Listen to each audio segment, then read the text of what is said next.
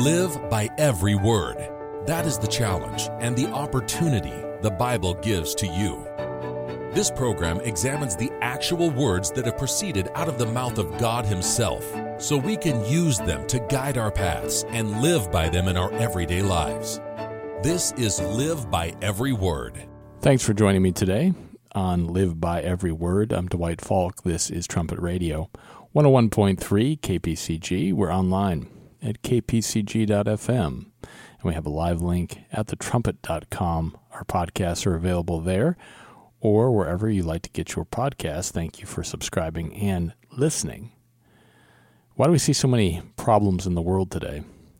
It seems like the more we look at events, uh, we, on one hand, we have you know advancements, I suppose, in some ways, technology and such, but then on the other hand, there's problems and difficulties, and the major issues aren't solved. You know, there's still wars and rumors of wars, all of those things that Christ warned about that would happen, and we see that everywhere. And uh, when we consider our personal lives as well, there's probably some areas that we know we need to improve in, and some mistakes that we want to avoid. And ancient Israel is a really excellent example in the Bible of people that had good information, they had good knowledge, and yet they still made some pretty bad mistakes. And there's a lesson there for us to learn when we look at the history of ancient Israel.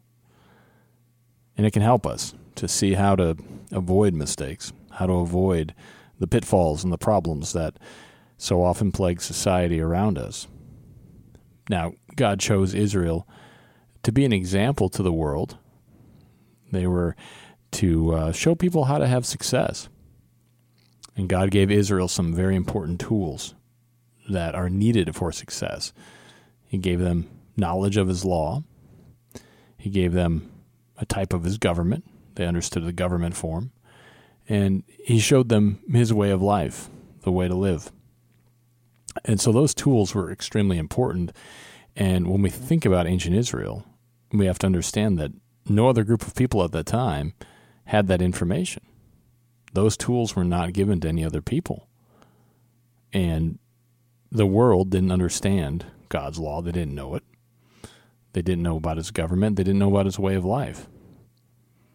Because after Adam sinned, God allowed mankind to go their own way. He told them, You go your own way. You develop your own systems. And they did. They developed their own religions. They developed their own educational systems, their own governments, their own rules, their own entertainments. They did all of those things mankind went so far in the wrong direction, in fact, that God had to put a stop to it because it was getting so bad so fast. He had to prevent mankind from absolutely destroying himself. And so he sent the flood to wipe out that society.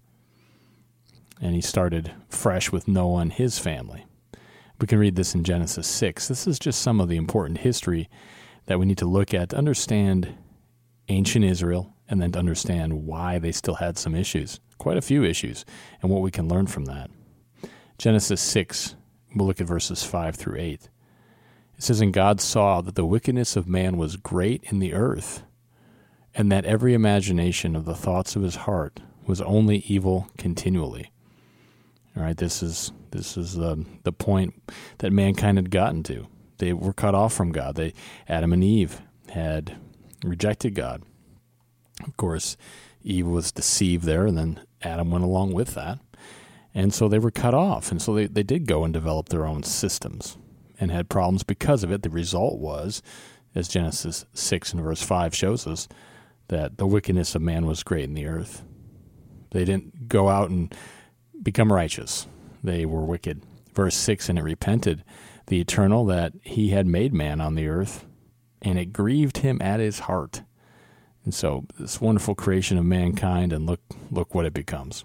They had problems, major problems. Verse 7 And the Eternal said, I will destroy man, whom I have created from the face of the earth, both man and beast, and the creeping thing and the fowls of the air, for it repents me that I have made them. But Noah found grace in the eyes of the Eternal. So Noah was an exception. He was striving to obey God And so God worked through him. He warned people, and then you know they didn't respond to it. But but uh, Noah and his family they were spared, and society began again. But before long, mankind was back to developing their own ideas. Of course, they were making mistakes. They had a lot of problems that came from that.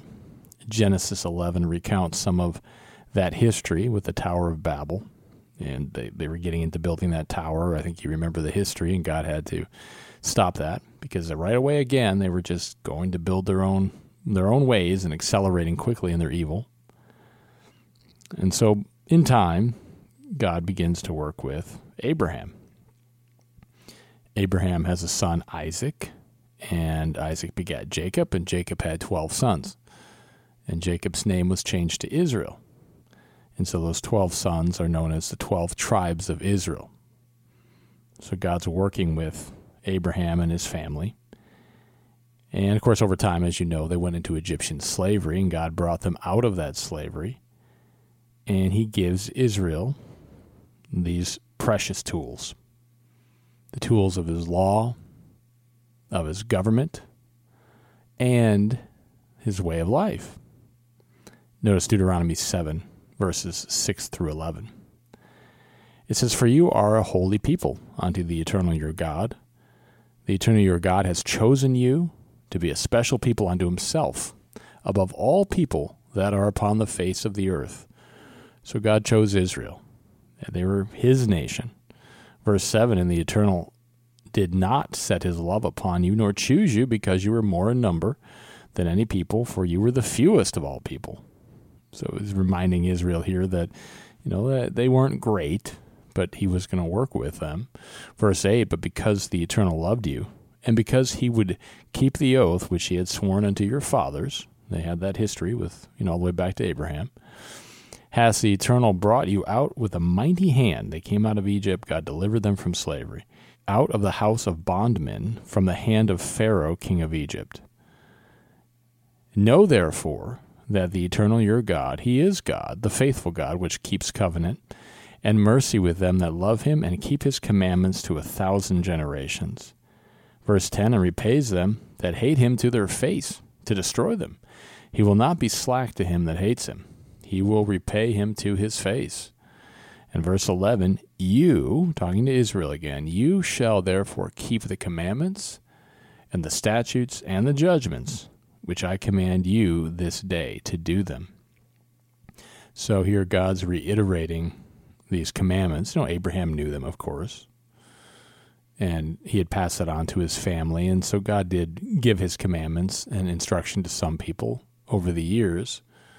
But as far as a nation was concerned, you know, this was this was uh, very important that they had this understanding. They had these commandments. They had the knowledge that they needed to make the right decisions. They could look at the law, they could look at the statutes and the judgments, and they could follow them. And the rest of the world didn't know those. So, what a valuable tool that was to receive those commandments. And God says, Look, go ahead and do them. That's why they're given to you. They were given to them. And so, it's a powerful tool. They had the information, they had the knowledge that they needed to make right decisions, to avoid mistakes, to not have problems like the rest of the world had. Notice this quote from the Herbert W. Armstrong College Bible Correspondence Course. This is uh, lesson 20 that we're talking about today. And of course, there's information about this in some other lessons as well, but this information in particular is in lesson 20.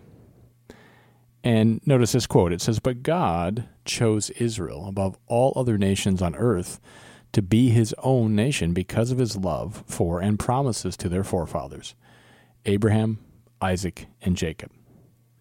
And God's chosen nation, Israel, was to set an example of obedience to God for all the other nations to follow.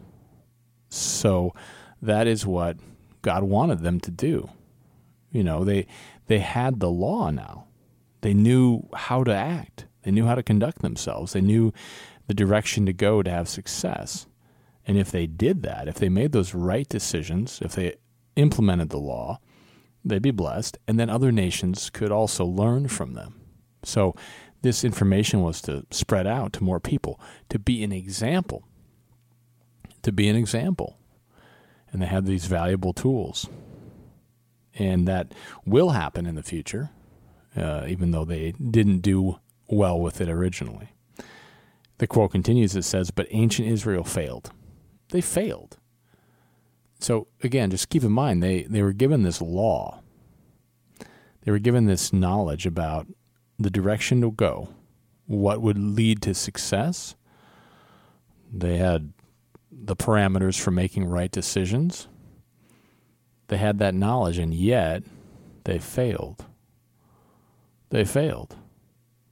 It says instead of assuming the leadership role among nations by keeping God's commandments, the Israelites followed the ways and customs of the pagan nations around them. They had God's law, but they decided they would rather follow the nations uh, around them, their pagan customs, and the way they did things. God warned them not to do that, but they did, and they got led astray and went the wrong direction.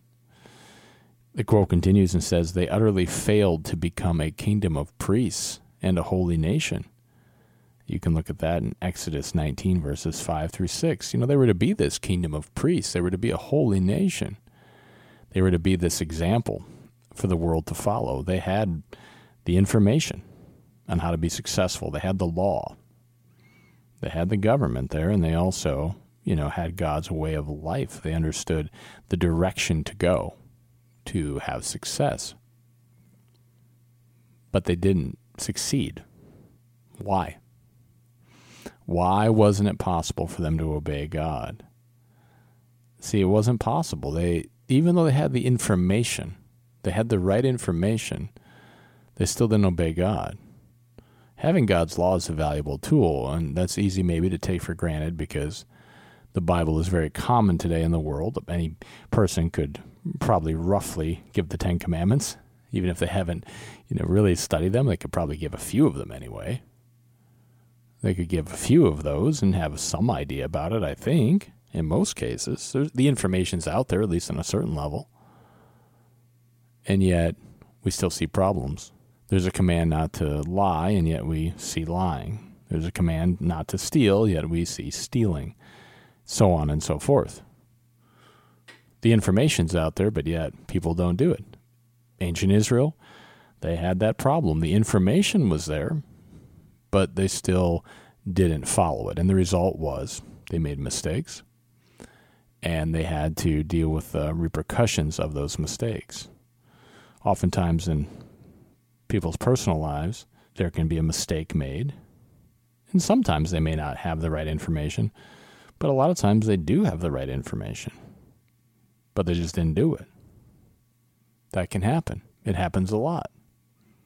It's very rare that somebody, even in the world, let's say, gets in trouble with the the the court system, the legal system of the world, and um, pays a penalty for that. It's very rare that in that instance they were oblivious to the law. They knew that there was a law, even a law of the land that said don't steal. That wasn't new information to them. The problem was they didn't want to follow it ancient Israel had that problem. They had the information there, they had the rules, but they didn't want to follow it. Why? Notice 1 Corinthians 2, verses 9 through 11. 1 Corinthians 2, verses 9 through 11. It says, But as it is written, eye has not seen, nor ear heard, neither have entered into the heart of man the things which God has prepared for them that love him. See, so in other words, to really understand God's plan and what He's offering mankind, that can't be discerned with the physical senses. The eye can't discern that or see that. The ear just can't hear that. God has to reveal it. Verse 10 But God has revealed them unto us by His Spirit, for the Spirit searches all things, yep, the deep things of God. And verse 11 For what man knows the things of a man, save the spirit of man which is in him. Even so, the things of God knows no man, but the Spirit of God. So there's a spirit of man in human beings, you know, that mind power. So they can think and they can make decisions and reason. But then there's a Holy Spirit of God as well. Ancient Israel didn't have access to the Holy Spirit. Now, the leadership did, Moses did, but most of the people did not. Moses needed it so he could do his job effectively. But the people didn't have access to that yet. That wasn't opened up until Christ came and was sacrificed. And then there was the Pentecost right after he was resurrected. And God's Spirit was given to those who he calls. John 6 and verse 44 shows that God has to do the calling. It's not open to everybody, but those who God calls, he gives the Spirit to them if they accept God's calling and repent and are baptized. There's a process there. So it's essential that we have God's Spirit. See, that's what ancient Israel didn't have. They had the information, they had the basic law, but they didn't have God's Spirit. Verse 14 Uh, of 1 Corinthians 2, it says, But the natural man receives not the things of the Spirit of God, for they are foolishness unto him. Neither can he know them because they are spiritually discerned.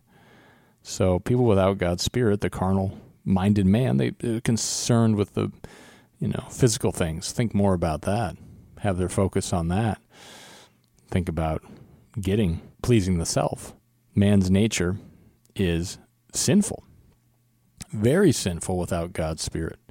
And ancient Israel had God's law and government and way of life, but without God's Spirit, they simply couldn't obey God. They didn't want to, not with any uh, sort of conviction that would really make them stick with it. Maybe momentarily they thought it would be a good idea. They did agree, after all, to obey God, but then they didn't stick with it. Notice this quote from the correspondence course. It says, Until Israel, God withheld knowledge of the right ways of human living from mankind. To Israel, God gave his statutes and judgments as well as his spiritual law. But Israel as a whole was not offered God's Spirit and God's perfect laws did not, without God's Spirit, solve the nation's problems. The problems and evils Israel faced were of a spiritual nature, and a carnal mind without God's Spirit cannot come to grips with spiritual problems. The many decades and centuries of ancient Israel prove that.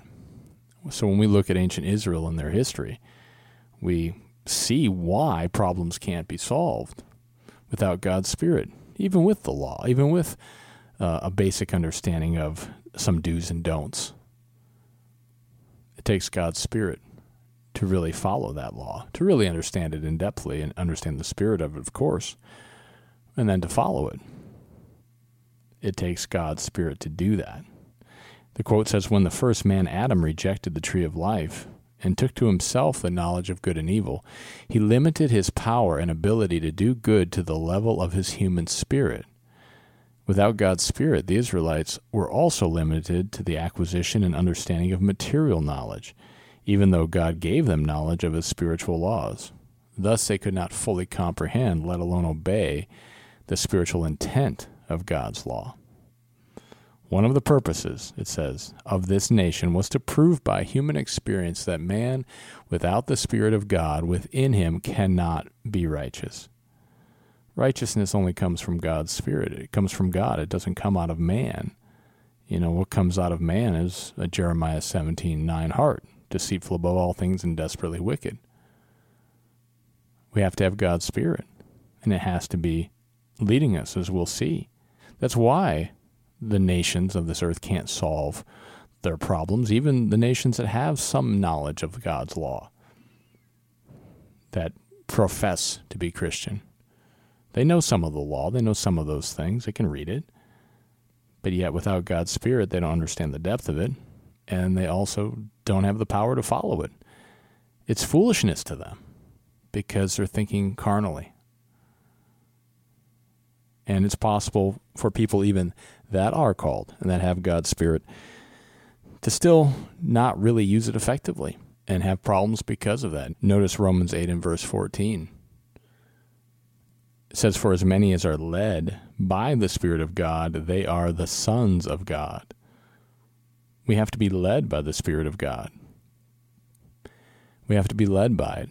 If we're led by God's Spirit, then we have the power to obey God, and we have to use that we have to use that power to really go that direction.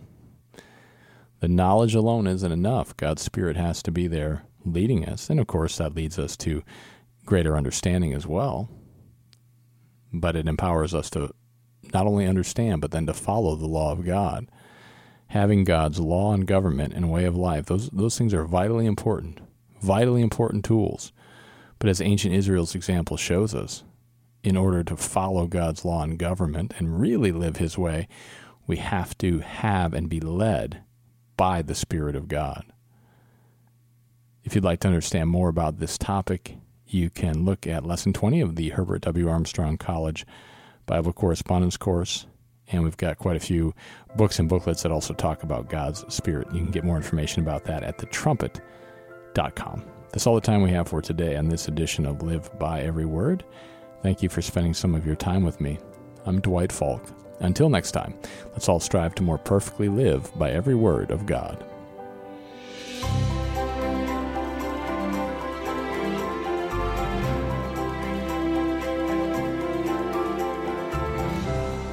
You've been listening to Live by Every Word on Trumpet Radio 101.3 KPCG and online at kpcg.fm and thetrumpet.com.